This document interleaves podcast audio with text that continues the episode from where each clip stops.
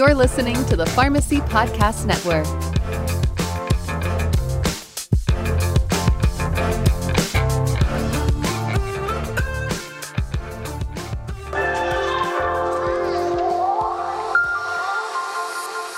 Hey, Pharmacy Podcast Nation, you got to listen in every Tuesday to stay up to date on the most recent medication therapy topics. Game Changers creates awareness about pharmacotherapy and clinical practice changes that can significantly impact pharmacy practice. Every Tuesday, a new episode of Game Changers is published on the Pharmacy Podcast Network. Thanks so much for listening, and always remember the pharmacist is the hub of healthcare.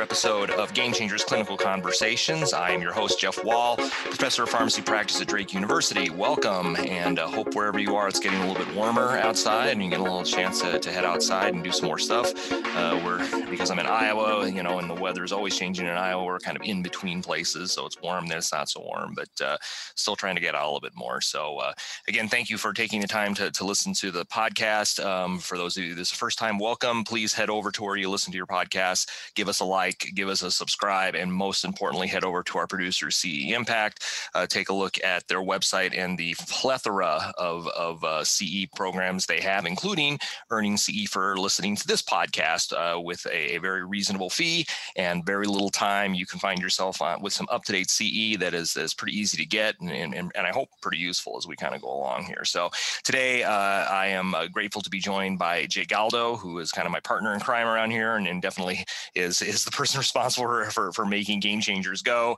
And today we are going to be talking about uh, Alzheimer's disease. So no COVID for another week. I'm pretty happy about that. Um, and uh, this was kind of touched off by a couple of studies that have come out in, just in the last uh, a couple of months that have described Alzheimer's disease. And, you know, basically, you know, first of all, the the the uh, uh, personal costs, and I mean by costs, I mean financial costs that uh, that Alzheimer's can wreak even in the years before a formal diagnosis is is Uh, is made. And then uh, uh, a recent paper that looked at uh, what is probably not a big surprise to most primary care or geriatrician people, that uh, uh, these patients are on tons and tons of psychopharmacotherapy, and uh, uh, that obviously can be bad as well. Um, so before we get started on the first part of this, you know, just some background with Alzheimer's disease. And again, I think many of us are, are kind of vaguely aware of these numbers, but when, when you actually say them out loud, it kind of smacks you in the face, you know, that the current cost of Alzheimer's is Is is is currently three hundred five billion with a B uh, uh, per year, and as the population ages, that's going to hit the trillion with a T mark by by twenty fifty. And this is just a, a, what's going to be a, what has been called the silver tsunami, because because as the population ages and the baby boomers uh, do get older, and even my own generation X starts to get older, we're going to to to to have more and more of these patients. And the sad fact is is we don't have a lot to offer these patients. And yes, there's been, you know, some some movement, I think, in the therapeutic space, but it's very little movement.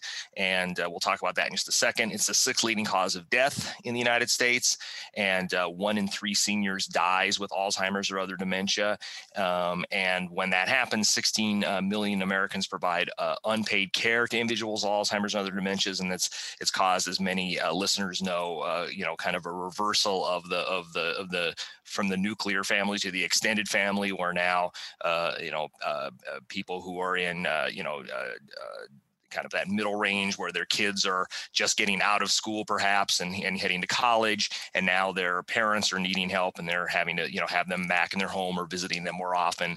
And so they, you know, they that, that kind of happens. And of course, you know, as time goes on, that'll happen to the parents as well. And and you get this kind of, you know, rotating uh, um, and downward spiral where where you know it's it's very difficult to to to help to, uh, take care of of of the of these patients. So, and of course, what's been most frustrating about about Alzheimer's is there really is no treatment. I mean, yes, there are several F D A-approved drugs for Alzheimer's, uh, you know, and and what always struck me is that is that, you know, while these dr- uh, drugs are F D A-approved, they've never really seemed to do what we really want these medications to do. And if you've ever read Alzheimer's studies, you always know that They'll they'll randomize patients to placebo or uh, you know whatever drug they're studying, and then they'll do some they'll do a, a, a numerous group of, of baseline surveys where they you know will will will assess their their neuropsych, their neurocognitive effects. They'll they'll do uh, uh, surveys of the the caregivers. They'll do surveys of the physicians taking care of these patients,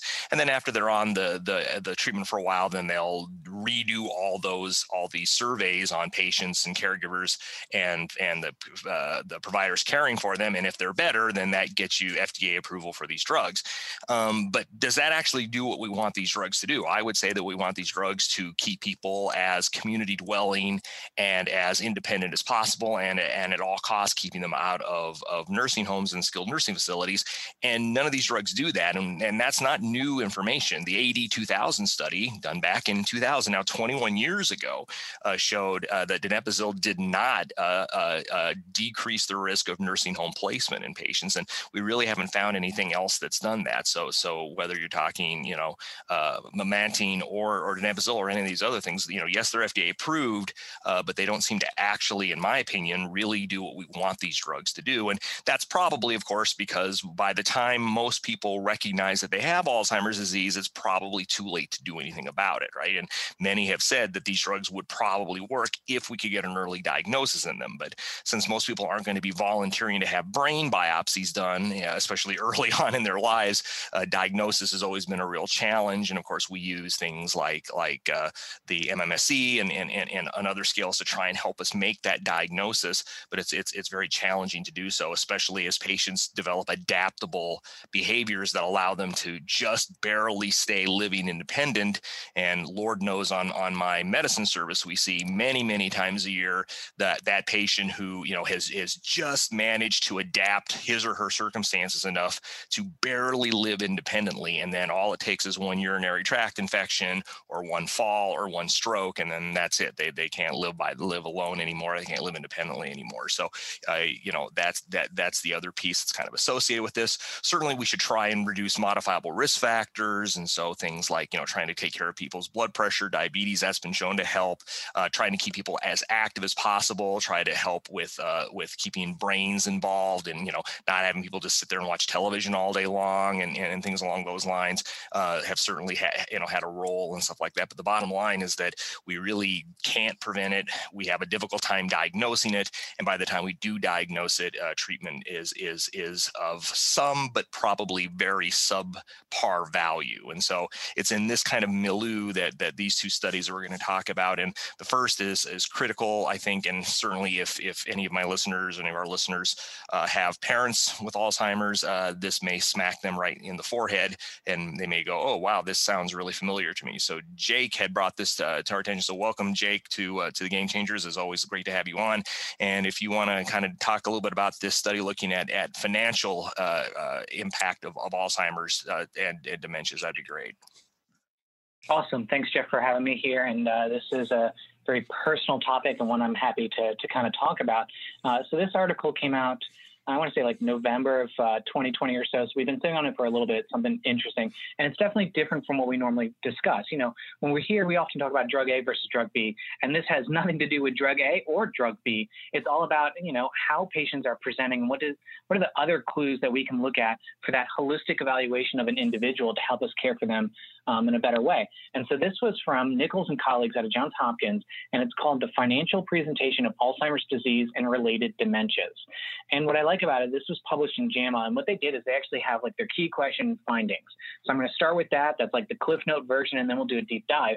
But the the question they posed was, you know, are Alzheimer's disease and related dementias associated with adverse financial outcomes in the years before and after diagnosis?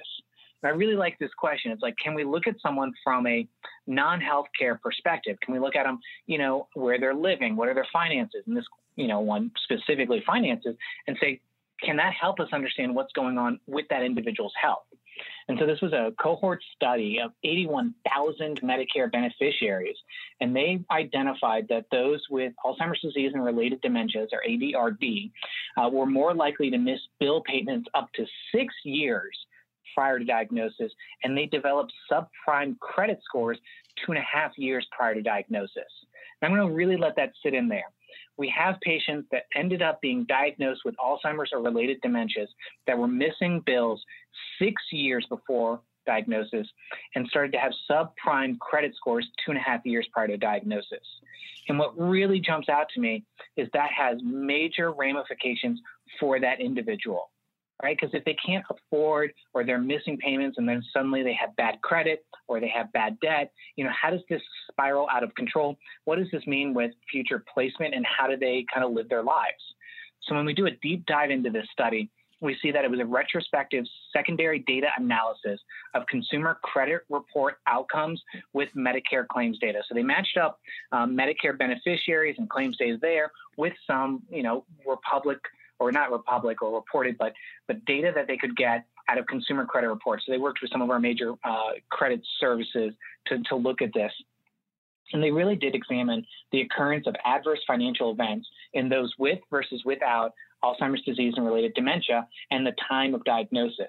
And they defined an adverse financial event, as we mentioned, as a missed payment on credit accounts, uh, thirty days or more, and as having subprime credit scores. And as we talked about, we saw that this happened six years. The missed bill payment happened six years prior to diagnosis, um, with about seven point seven percent versus seven point three percent, with an absolute difference of zero point four percentage points and a confidence interval of zero point zero seven to zero point eight. Seven. Uh, so fairly significant on that ninety-five percent confidence interval, and that their uh, development of subprime credit scores happened two point five years prior. Um, again, they had that identified as eight point five versus eight point one percent with an absolute difference of zero point three eight. Um, so really, it's just kind of re-emphasizing this idea that um, they're starting to identify patients that have negative financial outcomes in their lives now, which are going to end up being diagnosed with Alzheimer's and related dementia. Right. Um, I think this is important. I think it's kind of, you know, interesting. So I, I was actually talking when this first came out to my neighbor.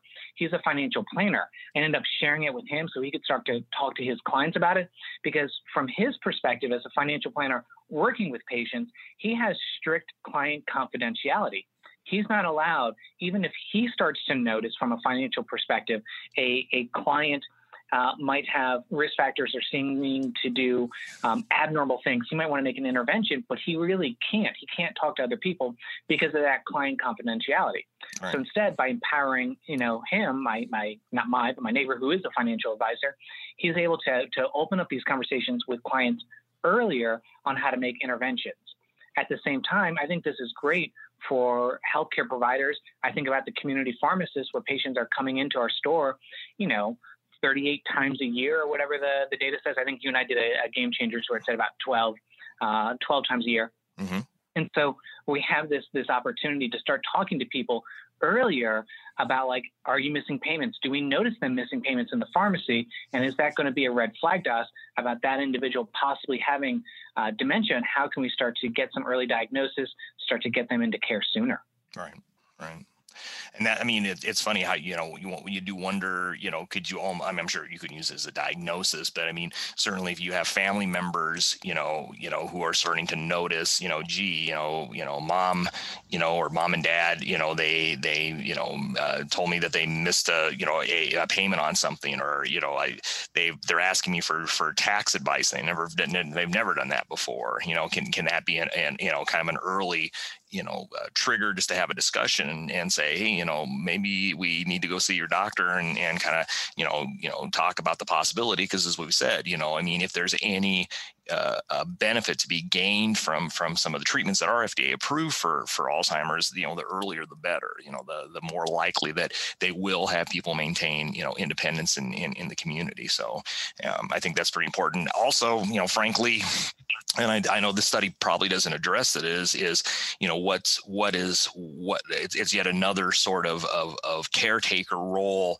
that I think, uh, you know, some of the, some of the children and, and, and, and relatives of, of these patients may find is that, you know, it isn't going to be their doctor or their pharmacist who's, you know, handling their, their mortgage or handling their, their rent or handling any of that other stuff.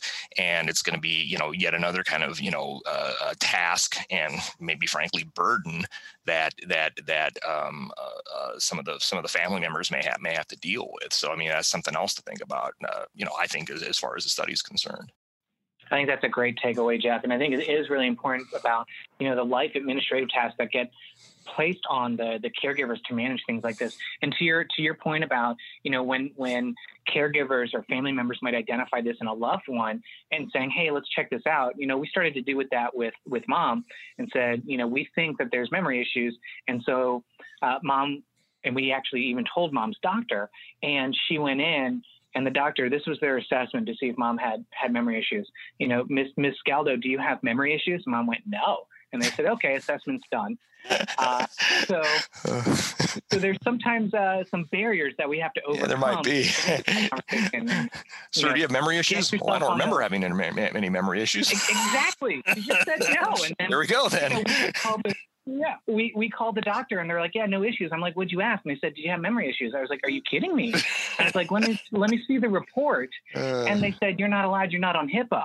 And so then that just spiraled out of control. So, right. so getting on your parents' HIPAA authorization yeah. early, getting yeah, on a absolutely. checking account early can make a difference in this. Yeah, yeah there's no doubt about that. And I've, and I've seen that with my own parents, uh, you know, that, that you know, because because HIPAA laws and, and, and you know, definitely have their, their place. There's no doubt about it. But, you know, they sometimes, I think, also act as a barrier to the people who have nothing but the best, you know, intentions of the patient at heart, like, you know, children and, and relatives, and and can, I think, be sometimes an, an, an extra barrier to try and get them to act, act as advocates, you know, for, for the patient. So there's not a, no doubt about that. I'm, you know, it'd, it'd be interesting to see if in the next fifteen, twenty years, there kind of becomes, you know, uh, you know, kind of a hybrid financial planner, you know, I, I, you know, or maybe these people already exist and I don't know about it, you know, who, who really just focus on, you know, as, as people, you know, do age, they're, they've entered retirement and, you know, now just trying to basically, you know, manage the, you know, the, the retirement funds they have, uh, you know, my father, you know, uh, lives uh, basically on an, on an, on an annuity uh, that he gets every month. That's part of his, was part of his retirement package, you know, and how does he do that? And is he doing okay? And, and, and, you know, is, is, is, will, will there be a kind of a specialized financial planner that, you know, maybe even has some healthcare uh, background as well, you know, that, that kind of helps kind of bridge that gap. Very interesting to see as time goes on. So yeah, very interesting. Um, so that was the first uh, uh, um, uh, article. And then very quickly, the second article that, that I wanted to bring up uh, also in the realm of Alzheimer's was just published in the last two or three weeks uh, in JAMA. And uh, it was uh, the prevalence of C N S active polypharmacy among older uh, patients with dementia. Um, uh, those of you who who work uh, uh, uh, in the field of geriatrics, which I would argue is just about everybody who does primary care, including uh, most uh, community pharmacists, um, this is probably not going to be, you know, news flash. This is going to be, you know, you know, water is wet, you know, news at eleven sort of thing. Um, but but it, it it was nice to kind of solidify and get some numbers associated with this. So very similar to the the, the article that Jake showed. This was a large population database study, and in this study, they just, they sought to determine the prevalence of polypharmacy among older uh, adults with dementia living in the community. So these weren't patients who had been institutionalized or anything like that. And this also included, you know, type of medications, the type commonly prescribed, uh, uh, and and duration of exposure. Uh, they did look at Medicare beneficiaries uh, with with traditional fee-for-service, so parts A and B, but not Medicare Advantage. And they looked uh, from the time window of twenty fifteen to twenty seventeen. Um, And then uh, they all had also had to have an I C D ten of, of, of dementia, and then they had to be community dwellers uh, uh, during that period and, and after. They did look at the Beers criteria to kind of select the medications they were using for. I think most of the, the listeners are pretty familiar with the Beers criteria, so I won't belabor that. Um, I'll be honest, I've always struggled with the Beers criteria somewhat because while they are definitely medications that that I think everyone agrees that, that it should be avoided in patients over age sixty-five if all possible. Um, I every single day see patients over age sixty-five on Beers criteria drugs, and and uh, you know, specialists in in the in the fields where these drugs are prescribed would say we can't we can't manage these these conditions without drugs in the Beers criteria. So it's always been always been a struggle. I think, you know, my my colleagues in geriatrics have always said, you know, it, it's not supposed to be an absolute contraindication list. It's supposed to be, you know, kind of a recommendation. And it's interesting to see where people kind of lie on that line of, you know, well, we absolutely can't have patients on Beers criteria versus, you know, well, I have no other choice. What am I going to do? And and that's kind of the, the tail, you know, of this study in and of itself as well. So they looked at Beers criteria drugs with the primary outcome being the prevalence of C N S active drugs in polypharmacy in, um, during this time period. And this was defined as con- concurrent exposure to three or more medications that were considered C N S active drugs for longer than thirty days uh, consecutively. And then they looked, they divided them up into antidepressants, antipsychotics, anti-epileptic drugs, benzodiazepines, uh, non-benzodiazepine receptor agonist hypnotics, also called the Z drugs, as we know, and opioids. And and uh, while the, the older cri- Beers criteria did not include epileptics, they actually did. And then the updated Beers criteria from two thousand nineteen actually did as well. And so they then, then split the cohort into four mutually exclusive groups based on their exposure to C N S active medications during the observation period. Uh, the first group was three or more concurrent medications for longer than thirty days consecutively, and those were the people who met the criteria for the polypharmacy episode. The second group are people who were on less than three concurrent medications for longer than thirty days.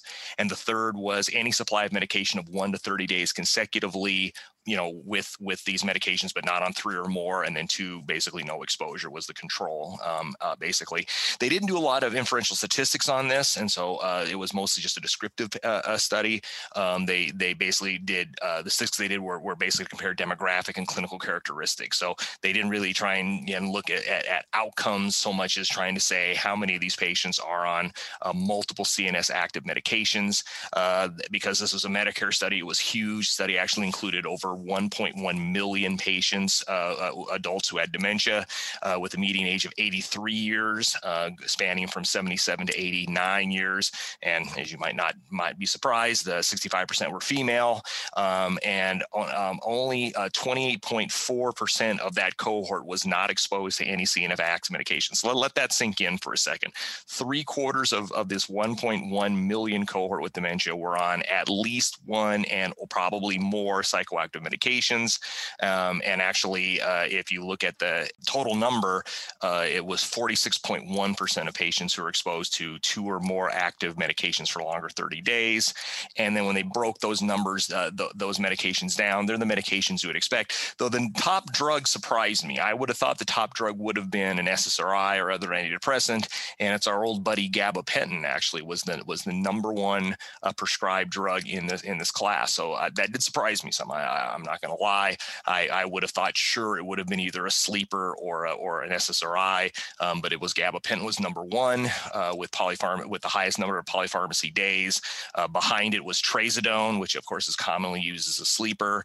Number three was quetiapine, and that was a bit of a surprise to me as well. That quetiapine or another antipsychotic would be above S S R Is, um, and then down the road you see the the wide, wide variety of other antidepressants. So that's where most of the other S S R Is lied.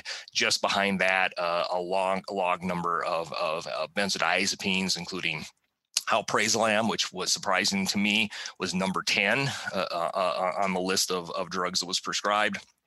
Um, and then uh, hydrocodone, bupropion, risperidone, tramadol, and then uh, some of the opioids and Keppra actually was was on that list. And so again, the, the, the point of the paper wasn't necessarily to, to to you know compare the two and find outcomes. This was really more of a descriptive study. Uh, they found that that that polypharmacy days of over a year, so people who were on at least three medications uh, in those classes over a year was about twelve percent, and then up to a year was about forty-nine percent. So when you add those those two in, in, a, in a year's exposure, as I said, about sixty-five percent of patients would have met the criteria for for, for polypharmacy. Um, and uh, uh, the number of patients who, are, again, were on at least three C N S active medications was fifty-five percent. And j- just to cut cut to the chase, number of the greater than six was about five percent. And number of, of, of five was about ten percent. And of course, you know, to pharmacists and, and, and, and, uh, and, and providers, that's always concerning because, I mean, as we all know, the more C N S drugs you you pile on top of people, the more the risk for for, for for side effects, and I think probably the risk on on on cognition as well. So, you know, the point of this study is, was to basically just show what I think a lot of people uh, had would, would suspect, and to kind of quantify the, the fact that that the majority of these patients who have dementia and are community dwellers. Again, these were not patients who who lived in in, in nursing homes or or, or care facilities. Uh, are on multiple C N S active medications. medications. Now, you know, this is concerning for a number of reasons. One, as I said, I think there is probably an additive effect on cognition that we need to be aware of. Um, my colleague, uh, uh, Kristen Meyer, uh, who's uh, my colleague at Drake and is a, is a geriatric specialist, one of her uh, uh, uh, things that she's very uh, passionate about is making sure these patients are not on a ton of anticholinergic medications. And I applaud her for that, because I think we put entirely too many patients on Benadryl for sleep or, or uh, you know, uh, uh, urinary incontinence drugs that have, you know, very high anticholinergic burdens. We know that affects cognition. So that that's an issue. Uh, so I think that that plays a role in all this. And we shouldn't forget, you know, the number three drug prescribed, again, in independent, these weren't patients who were who were who were who were in nursing homes. In independent patients, the number three drug prescribed was was quetiapine. And we know all of these drugs have a box warning in the elderly for increased risk of death. And so, you know, I think that I think we do need to take a step back and, and think a little bit about, about the burden uh, and, and risk that we have on this. Now, that is not to say, and, and again, I have uh, colleagues of mine, some of my attendings are, are, are nursing home directors, and they would be the first to say that they try their best to not use these medications. But in the in the institutionalized patients, sometimes it's that, or the patient is, you know, is agitated or can't take care of themselves or tries to harm themselves or others or starts wandering out the door and wanders out of out of out of the uh, nursing home, et cetera, et cetera. But these are community dwellers, and and and unless unless there's a really good reason to put somebody on Seroquel, I think we really have to think uh, uh, closely about about using those medications and other medications. There may be in in many cases no other choice. There may be a you know a, a case where I have to use medications, but I think as so many things happens in in in uh, in uh, community uh, uh, medicine, we start medications, we never stop them. We we start them, we we we turn them on, and we let them run, and then the patient has been on Seroquel for six or eight or ten years, or has been on Xanax for for for six or eight or ten years, and we try and wonder where all that happened and, and how we can do it. And I think we need to take a look at if if we if we as as providers and clinicians, you know, and the patient and their family say, okay, you know. you know, the patient has X problem, Y C N S active drug can help. I think that's fine. And I think we need to know the risks and benefits. But I think the other piece about that is we need to, at regular intervals, take a look and say, can we stop the drug? Are there other things we could do? Um, and sometimes the answer is yes, and sometimes the answer is no. But I suspect in many cases, and certainly I know many of my, my uh, uh, attendings just simply don't have the time for that. They simply don't have the time to sit down and do an in-depth medication review and, and, and, and do that. And I think this is another place place where, again, if, if we could, if we could, uh, uh, you know, get pharmacists, you know, a little bit in the community from behind the counter. And I know some pharmacists are already doing this and just kind of doing it more and more to kind of sit down and say, let's have a regular medication review. Let's have, let's contact your, your per- prescriber with these inform- with this information and talk about what we can do. We already mandate that in the nursing home. Right, we already mandate that for Medicare patients in the nursing home that they have a medication review. You know, should should uh, dementia patients in the community deserve any less? And and I think we'd all agree probably the answer is no. So, Jake, anything you want to follow up with that? Yeah, no, I think that you've done a really good job covering the pros and cons of this. I want to kind of add a, a personal experience on it and a flavor. So, so like you, um, you know, I'm aware of the black box warnings on these drugs. Have always advocated for discontinuation. I used to be a consultant in nursing homes, went with it, said discontinue, discontinue. Um, you know, thinking about my days in, in quality measurement, you know, I'd be remiss not to, to call out my colleagues at uh, the Pharmacy Quality Alliance, P Q A, and mm-hmm. say that they do have a quality measure focused on polypharmacy C N S. We're seeing that get adopted by Part D in patient safety, and uh, maybe eventually will be a star rating measure. So mm-hmm. this isn't something that's that's going away. Uh, But I think you, you hit the nail on the head about the nuance of it. Um, and so as I kind of alluded earlier in the episode, and, and Jeff doesn't actually know this story. We were we were talking about this, and I said, I'm going to I'm going to share the story live so you don't know what's happening. Uh, so mom has Alzheimer's. Mom lives with us. And about eight to ten weeks ago, so right in the beginning of the new year, she started to have really bad sundowning, which would also appear throughout the day, where she would scream at the top of her lungs, no, no, no, or I don't know, for two plus hours.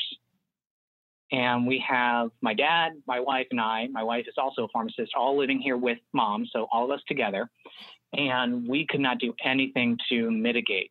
We had her sit with dogs, we'd have her bake cookies, we'd listen to music, including the Beatles, which is her favorite band, and an, uh, an ode to today's episode, which is a Beatles song. We would go on car rides, we'd take her on walks. Nothing would stop the two plus hours of screaming and the angst other than quetiapine. And we've had to go from twenty-five milligrams up to one twenty-five. She gets a dose like every two to three hours. And that has been the only thing that has helped mitigate these kind of emotional attacks. Right. And so prior to all of that, I would have been like, ooh, ooh, don't do that. Don't, don't put her on it. But I had to email the doctor, say, I fully accept the risks of the, of the black box warning. We need to do it. She is getting violent. We cannot control it. Because it got to this point where we couldn't keep her in the house. She'd right. have to go to a nursing home. If she acted like that in a nursing home, they were just going to sedate her. And it's like, well, why can't we just sedate her here? Mm-hmm. And so it became a much more nuanced uh, aspect of healthcare when I became a caregiver and started to live with it. So I think, you know, it's good to ask, how can we get these off? But I think we should start with the question, why did we start it? Right. And see how that can lead the conversation.